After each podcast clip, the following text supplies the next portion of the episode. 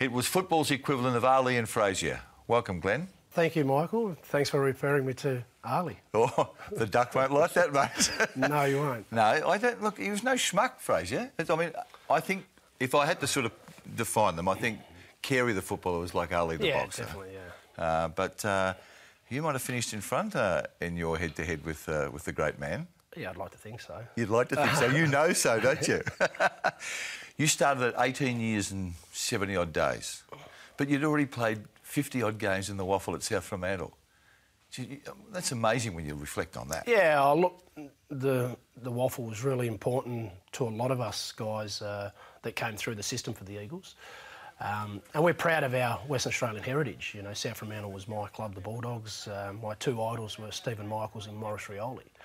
And um, as a young kid watching that, nine years later, I made my debut and ran down the race with Maurice Rioli when he came back from Richmond. And he grabbed me and says, lead the boys out the front on my uh, WAFL debut. So Wow. that was pretty special for me to play with um, with Madge, and um, from there it just sowed the seed that I wanted to play. You know, VFL, AFL footy, go to Melbourne, and um, you know Stan Magro was a big influence on my career.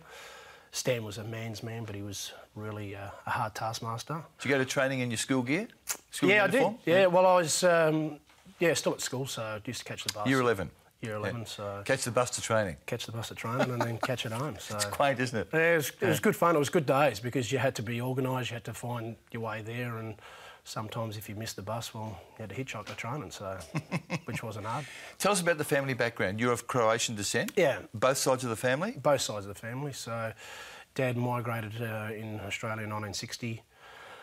Met Mum the following year, and uh, you know uh, decided to share farm up in Carnarvon, and um, just worked off the land. And me, Gary, and Alan grew up on the, on the market. Three garden. boys? Yeah, three Yep. boys. And, all, and, and they all played senior football? All for South Fremantle, yeah. yeah. So I wasn't aware of Gary until some recent research. Yeah, Uh, so there's 10 years difference between me and Gary, but he was a good uh, role model and a, and a mentor for me as a young kid going through high school and then starting to play league footy because he'd been there. And, um, you know, uh, our father passed away when I was pretty young, so I guess he became my father figure. So he um, really emphasised on the fact of, you know, getting a job and working, but, you know, he could see my passion for footy.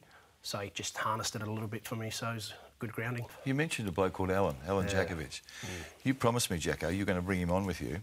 I mean, I know you deserve a show in your own right, but the, the, the prospect of having the Jakovich brothers here was tantalising, man. Yeah, well, I, I asked Alan and uh, What did he say? he declined. So um, I, he just since he finished footy, he's never really he never liked the media when he played footy. So No. he's, he's He wasn't the Lone Ranger there. no, and um, he just he was umming and ahhing, but he lives uh, in Coffs Harbour, and um, he just got on the plane and went back, and it's logistically he feels it's too hard, too big an effort to do that. So He was he was so different to you in so many ways, wasn't he? He was shorter, rounder, more flamboyant. You agree with that? oh yeah, definitely. Yeah, he was. Uh, And, and more of a showman. I mean, you didn't lack confidence, but Alan loved it. It was his stage, wasn't it? He embraced it. He loved it, and I, I must admit, I, I know it's my brother, but uh, that period in uh, 1991, I think he kicked 71 goals in 13 or 14 games. Um, he was he was a delight to watch. He was just Was on fire. If you have a Melbourne affection, uh, we loved him. I mean, that day, look, not many blokes pulled Chris Langford's pants down. Yeah. And one day at Princes Park, he just made Langford look like a, uh, an amateur. Yeah, he had some big hauls at Victoria Park. Uh, Gary Pert, I think, kicked nine on him and kicked uh, 11 at the MCG, including the soccer goal, uh, which was over the head. So he loved those type of things. He was freakish. Uh, he was a, an enigma on his day. And just sad that he probably didn't play another 100 games. I was going to ask you that. Now, he finishes his career with all these assets that we're talking about. Hmm. You play 270 odd, he plays 54. Yeah. Any physical reason for that, or he just. Oh, it wasn't his number one priority in his life, footy. I don't think that, uh, you know, he loved the game, but uh, with that comes training, Mike. and, uh, Alan, Which, which you devoured. yeah, I love training. Yeah. Yeah, and I I think Alan, um, you know, he just had so much skill and talent and just wanted to sit in the forward line and kick goals all day, but didn't want to do the 3K time trials. Let me take you back, I think, to 1993. Melbourne is hosting West Coast. Uh, did Melbourne bring, bring your parents over? Brought mum over. Yeah, brought your mother over? Yeah, so So mum's there watching away, her two yeah. boys in opposition colours. Yeah, she was a member. Uh, she was a, a guest of the, uh, the Melbourne uh, Football Club's Yep. luncheon Yep. at the MCC, and uh, they presented her with a jumper that had half Melbourne and half Yeah. West Coast, which was a, Nice. it was a very nice uh, touch by the Melbourne Footy Club. Yeah. And Alan loved his time in Melbourne. On this occasion, he had a he had a blinder at the MCG, kicked six and kicked the last two, and It decided ended, to. it ended, I'm going to, before you, I'll jump in on you. It ended in the most bizarre fashion I've seen in all the time I've been watching football. Player from Melbourne goes to an opponent from the West Coast and kisses him. Yeah. And you happen to be brothers. Yeah, brothers, yeah. So What did you think when that happened? I got very close to snotting him, but I thought, Are you serious or not? oh, yeah, yeah. You didn't like it? Well, I just didn't think it was, you know, when I look back on it now, you know, I think it was great for the game and it was great for that occasion, but we lost Yeah. at the MCG. He was in our uh, premiership defence uh, in 93 and we weren't going all that well. Mm-hmm. And um, Mick was, you know, pretty much on the warpath about our hunger and where, Yep. we, where we were going. Was there any dialogue when, when Alan came to you? You wouldn't have been expecting that. Did I expected- words? No, I expected something because I know what, as you referred to Alan before as a showman, he, he loved that stage. Uh, he loved to kick a goal and tell the world. So, and I, I, I generally think that he, you know, affectionately meant to do that.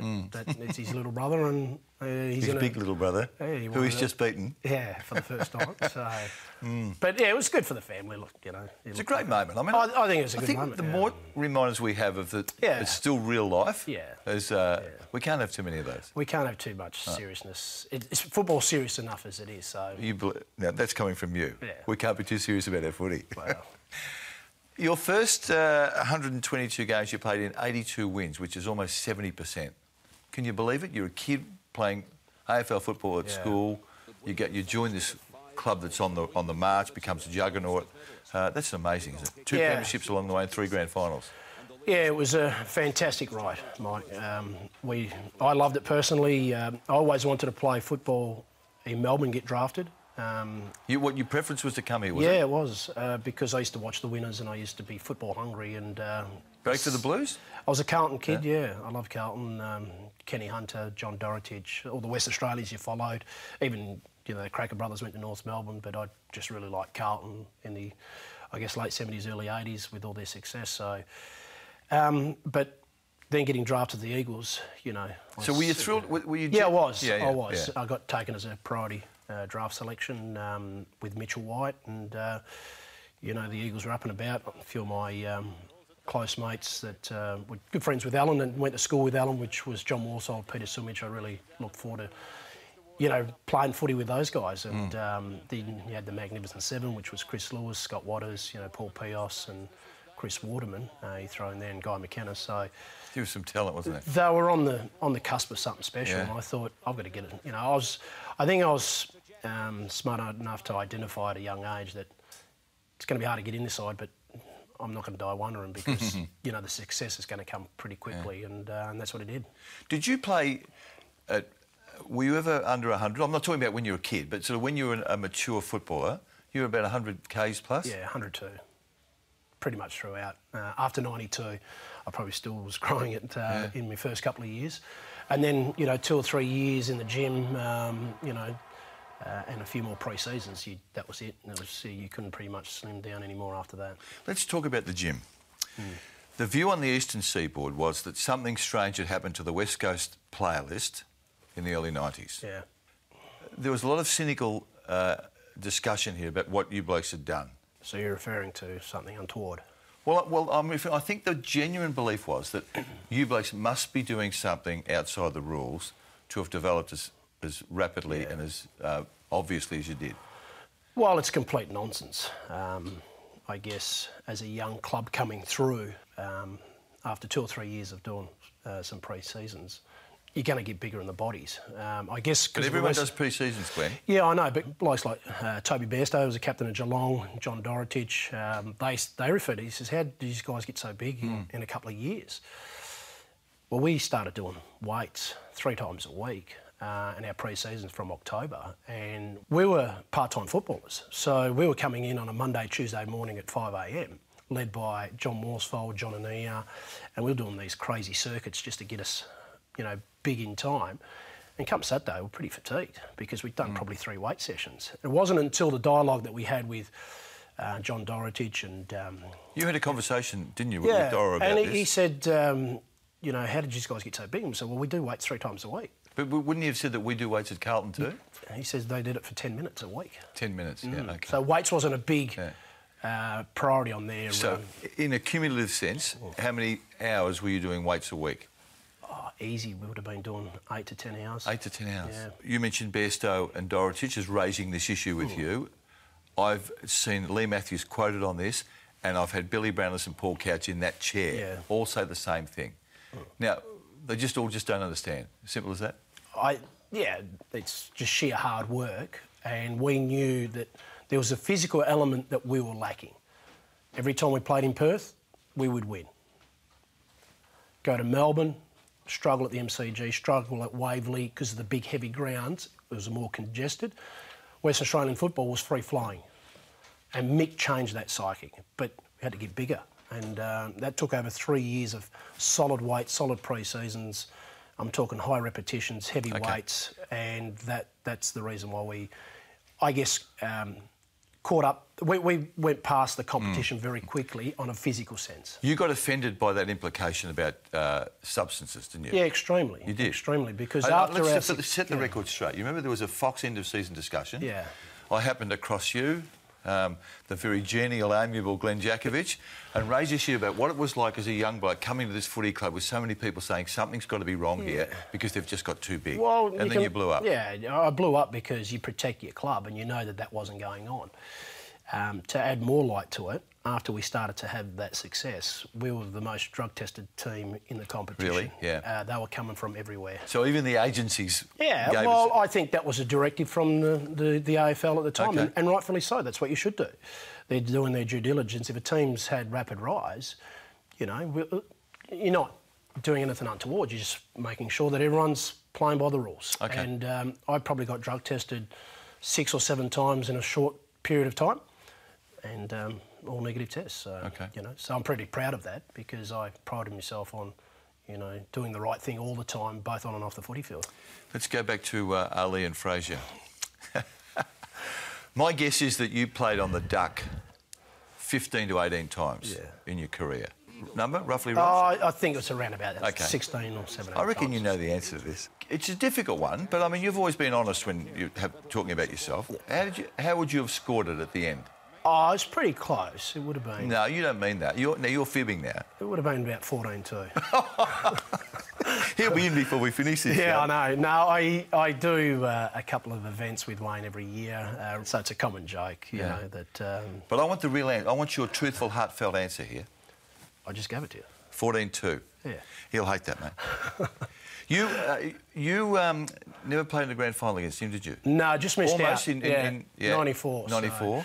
I guess uh, that was at the peak of our team. Were you Uh, looking forward to that? I was because we played uh, our um, prelims on the same day as you do, and uh, we were playing Melbourne in Perth at the WACA, and we got up and won. And I think they were still going. There was still a quarter to go, Against possibly uh, against Geelong, and I was actually barracking for North Really? because I wanted to play on. Uh, you know, you're playing on the best player, arguably over the last 50 years. Yeah. To play him on grand final day in front of 100,000 people at the MCG. I mean, that's. I'm you really fascinated for, by that. You live for that. How did you seduce Wayne Carey into wrestling with you so many times? Yeah, it's interesting how we met. Um, we played them on a Friday night at the MCG. It was 1992. It was the first time we come across each other's path. And um, it was just something that grabbed me straight away. When I came across him, he just had this strut and the way he moved. I thought, gee, have a look at this guy. You know, he, he thinks he's all right. And it's just, he wasn't deliberately doing it. It was just the way he, he moved. That's him. It was just him. Yeah. And he was running around everywhere um, the ball had gone in the forward line, and I was right on his hammer. And um, I just remember tackling him, and I drove him into the ground. It was a bad free kick, and um, I've uh, seen the ball there, and Wayne was nearabouts where the ball was, and I was probably a little bit reckless, and I give him one. Did you? Where? And, Where'd you uh, hit him? I hit him in the head. So Yeah, punched him in the head. because I was frustrated at myself, and he was starting to lip off at me a little bit, and uh, and he was. Um, you know, he was calling me slow, and you know, you can't keep up, and all these type of things. So it was, you know, it was good banter out there. And uh, when I got up, the umpire blew the whistle, and the North faithful behind the goals went berserk. The umpire called a ball up, was a definite free kick, even pushing the back, but he didn't see me slide one in there.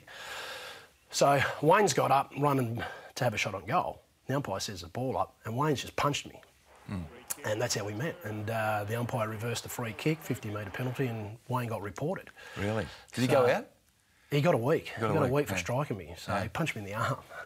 I just remember the following year we played him at the WACA and they got off to a flying start. They won the first six or seven games. They'd beaten Collingwood at Victoria Park. They were just on fire and he was, um, he was the best player in the competition right at that point. And he gave me an almighty bath that I never had before. He took 15 marks, Yeah. kicked five. And Mick was very brutal in his assessment, and this was part of the Premiership uh, defence year, 93, where we struggled a little bit. And they celebrated on the ground. Pagan came out, fist pumping, and it was very embarrassing to us in, it, in front of our home crowd. And as I came off, I copped a, a mouthful from the spectators, and uh, I just had a dirty day. And uh, when I got in the change rooms, Mick just went through every one of the players as he did you know, just a, a, an honest assessment and a brutal assessment. And he got to me and he says, he says, uh, Glen, and he always called me Jack, but when I was in trouble, he called me Glen. He says, hey, Glen, let me tell you something. See that player out there, Wayne Carey? He's 20 years of age, or 21 years of age, whatever he was at the time. He says, you're going to be playing on him for the next 10 years. He says, uh, he embarrassed you in front of your parents, your family, your friends. he says, uh, I've got a hint for you. He says, you learn to beat him or else I'll find someone who can. Gee. And that's pretty much That's where the- pointed, isn't it? That was pointed, and uh, I kind of needed that. It hit the nerve? Yeah, I kind of needed that because I yeah. I kind of thrived on that type of challenge and that opportunity, and um, yeah, it was uh, after that. That's I guess where the rivalry started, and we we'd play each other for the next five or six years, twice a year, because North and West Coast Mm. Yep. were quite dominant. Did his ego get in the way? And, he, and by that I mean, did he make a mistake in trying to be stronger than you when he should have tried to run Yeah, you? that was. I, I think in the early '90s, someone had mentioned that I had a good game against him. I think in one of the finals, and then we had to wait till the following, you know, season to play on each other again. And the, the media really built it up, you know, as you mentioned it before. And I think because the media was so big over here, kind of got washed away a little bit in Perth. So I didn't have to live and breathe it, and I think he had to go through it a fair bit here. Um, that's just the way I'm looking at it at the time. And um, he wanted to wrestle me because the papers just said that uh, he's too strong for you. Jakovich is too strong for you. And I don't think he liked that.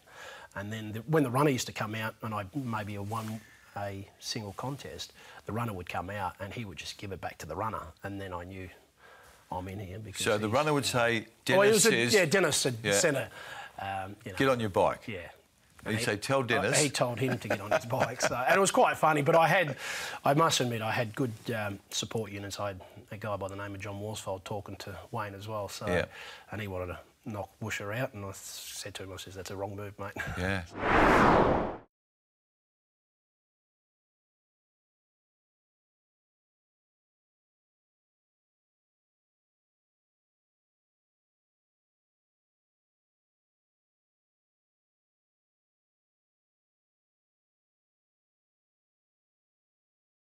The impact of the loss of Chris Mainwaring in 2007, personally and to the football club.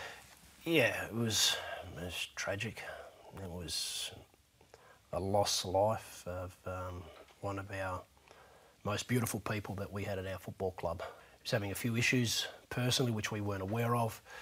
And something today that you we hear about men's health and you speak out when you're struggling with a few things. Chris, fair to say, just bottled it all up because he was worried about too many other people. He always looked after people uh, too kindly. And when we didn't realise one of our own was struggling. So you're talking about his mental demons, not necessarily a drug, No. singly a drug issue. No, the, uh, the, the connotation of drug uh, doesn't sit well with me because I think it's overplayed because of that factor. With- Not with- saying with Maney? Yeah, Yeah. but what happened on that day, I don't know. We don't know, but we obviously know there was, you know, um, he died of something, uh, whether it be a drug overdose. Obviously, that's what it was in, in the end. Um, I'm not naive either, but you know, Chris was. Uh, yeah, it was. It shouldn't have happened. Had your contact with him before that been, been regular? Yeah, yeah, yeah. Maney, I saw Maney a fair bit because I started working in the media. Um, he was heavily involved with Channel 7 and uh, he was a bit of a mentor for me. And, um, you know, I, I got, I was very close with uh, Maney through my footy and then post footy with both, you know, uh, him and Rani, his wife at the time, and um, you know, his two kids, Zach and Maddie. You know, he, he was a family man. He was everything. You know, he was everything to a lot of, um, you know, West Coast Eagles people, supporters, and the club. And then, you know, when I got that phone call on the Monday, Who, who, who was the phone call from? um, I, one of the journalists rang me, and uh, he was really rushed on the phone. And he, then he hung up. He says, "Have you heard anything about Maney?" And I go, "No, no." And he says, "I've got to go. I've got to go." And he hung up the phone. And I've got this. I'm going, "Something's not right here." And uh, I rang Busher, and um, his wife Georgina answered the phone, and um, yeah, I knew then when the Did you tone, really? So- tone of her voice that Maney had passed. D- did you, reflecting on that period, did you think he was just a bit depressed? Is it, Yeah, I I heard he had a few, you know, issues going on, and um, he was struggling with his work, and um, there was a few other issues going on, which you know, um, yeah, you, you just thought he'll get over it. when you're as close as you were to him, and as you are in football clubs, and you're young, you're in your 30s at that time, right? Yeah, How long does it take you to come to terms with that? you don't come to terms with it. You just learn from the lessons of it about checking in with your close family and friends, because it can happen to anyone. Did you cry? Did it, is it, did Oh, it devastating. Yeah. Yeah? Yeah. I've still got his um, funeral card on my desktop at home, and I look at it, and I had a lot of great memories with him. One of my favourites was, uh, which I have, is uh, us two kissing the Premiership Cup in '94. Yeah. And I just thought, what a magic moment that was. And um, we had a, a couple of reunions for 20 years of 92, 94. And now we do a toast for him, you know, which is sad. Um, tragic. Um, he's, you know, he was a big part of our lives as a person, not the footballer. He was a, he was a champion footballer, but as a person. I want to take. We'll stay in this sombre Yeah. mood. Uh, ben Cousins' career and life spiralling out of control. Yeah, it's, uh, it's tragic. isn't it? Mercifully, he's, still with us. Yeah. But uh, that must trouble you. It does because you know um, Ben was a, a great footballer. He was a great lad. Uh, he was a cheeky lad. You know, and he was a he was a kind person. He was a, a very grounded person. Did you see this coming? When, when, it, when the full extent of this was revealed, were you shocked or not? Not towards the end, no. When he got sacked, obviously 05, 06, there was, you know, some growing concerns. Um, and you could sense in his behaviour, it wasn't the Ben that I knew when he first came to the club nine years earlier. And I guess everyone had an opinion. Uh, you know, the media uh, had a big focus on it in, in Perth and obviously from afar. And you know, the club was in the in the midst of you know trying to win a premiership and you know they tried their best. I believe they tried their best to try and help Ben during that period. Um, there was numerous meetings with his father Brian, and you know Ben felt that he didn't have an issue. But you know the club gets criticised a lot, but I don't think the people over here realise how much the club try to do um, to help Ben. And then when he went to rehab in America, um, Ian Miller is a close family friend of, uh, of the cousins uh, of Brian, obviously played footy with him. Um, he's the welfare officer at the West Coast Eagles now and does a lot of good work for the football club. He, uh, he minded Ben right through that period. And he's a very good man, Ian Miller. yeah, so to, for people to say that the club swept it under the carpet and weren't helping Ben and it was the club's fault, there, you know, everyone had an opinion, and that's that's okay. Everyone was quite critical, which is from outside looking in, that's understandable. Now you've got the national drug average doubled in hmm. WA for, for ICE, and m- my role now being in recruitment, and I see what it does to families, you can't criticise it because you don't understand what the addiction is doing. Hmm. And until you research and invest in it, we got to, you know, we got a good young kid that's in a lot of trouble. Mm. But there's disquiet to a certain level on the eastern seaboard about the 2006 West Coast Premiership win. Yeah. You'd be aware of that. Yeah, yeah. Was Good- the, yeah. simple, it's, it's simplistic, but I'll, I'll couch it in these terms. Do you believe that that flag win was tainted by the behaviour of the West Coast players? To a certain extent, on face value, yes. What's that mean? because what happened post that. There was a few other incidents, a few other players. There was three or four that were in trouble. Drug-related trouble. Yeah. So if you want to look at it from that perspective, was it tainted? From a small minority, because we're expected to behave a certain way, as stand up role models for the community through our football, and I understand that. You've got to embrace that. So if you get caught for drink driving or if you, you know, get in a fight or something like that, it damages the club, reputation sponsors and so forth. Um, but my question to, I guess, a lot of the people that harp on that, including yourself and another number of other, um, you know, big name journalists over here in Melbourne, well, if you're going to do that, go go and look at the last 30 Premiership Cups. I'm sure you'll find a few that are tainted in those areas where there was not much media and publicity. That's a legitimate response. And I think that's how you get. If you're going to have a crack at our club, mm-hmm. which you know, gloves off, fair enough. But let's go through the 80s or the 70s mm-hmm. or the 90s, you know. It's fair point. You know, and I've heard things around, around the traps about, oh, did you hear what happened to that club? I don't buy into that because at the end of the day, to win one is bloody hard. And for those 2006 guys, there's about 18 of them Beau Waters, Dean Cox, Chris Judd, Darren Glass, is arguably one of the best people I've met they're absolutely stand-up citizens and yep. done a lot for that club, post that and pre that. So they deserve to be a premiership team, which they are. That's a given. We're not yeah. disputing that. Yeah. The only thing I would pick you up on, you, on your own admission, believe there's tainting to a certain level. You said they, they're your words, and I think three. When you say three or four might be implicated, I think that's a very conservative estimate. I'm thinking seven or eight. No, I disagree with you there. Um, but my disappointment for them through that period, if you want to say that was tainted, is that group. I never thought I'd see a better midfield than Kemp Pike, Matera, and Mainwaring. Come in Cox, Judd, Cousins, yeah. and Kerr. Yeah. 10 years later, 12 years later, they're potentially all Hall of Famers, those mm. four right there. Um, I'm sorry for them that they didn't win another one.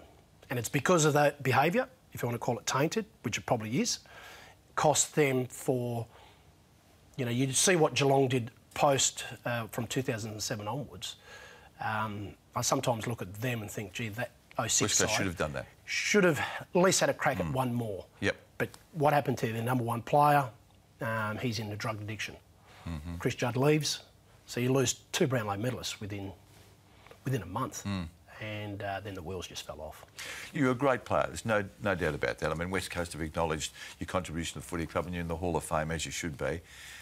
It was. I can't say. I think I probably preferred to watch Alan at his best than you yeah, because that's I had to say, yeah. an affection for the for yeah. the D's, and he was such a flamboyant player. But it's been a brilliant career. Congratulations, and nice to see you. Thank you, Mike. Thank you. This has been a Fox Footy production. Just got a call from a bloke called Carey, is it? Part of the Fox Sports Network.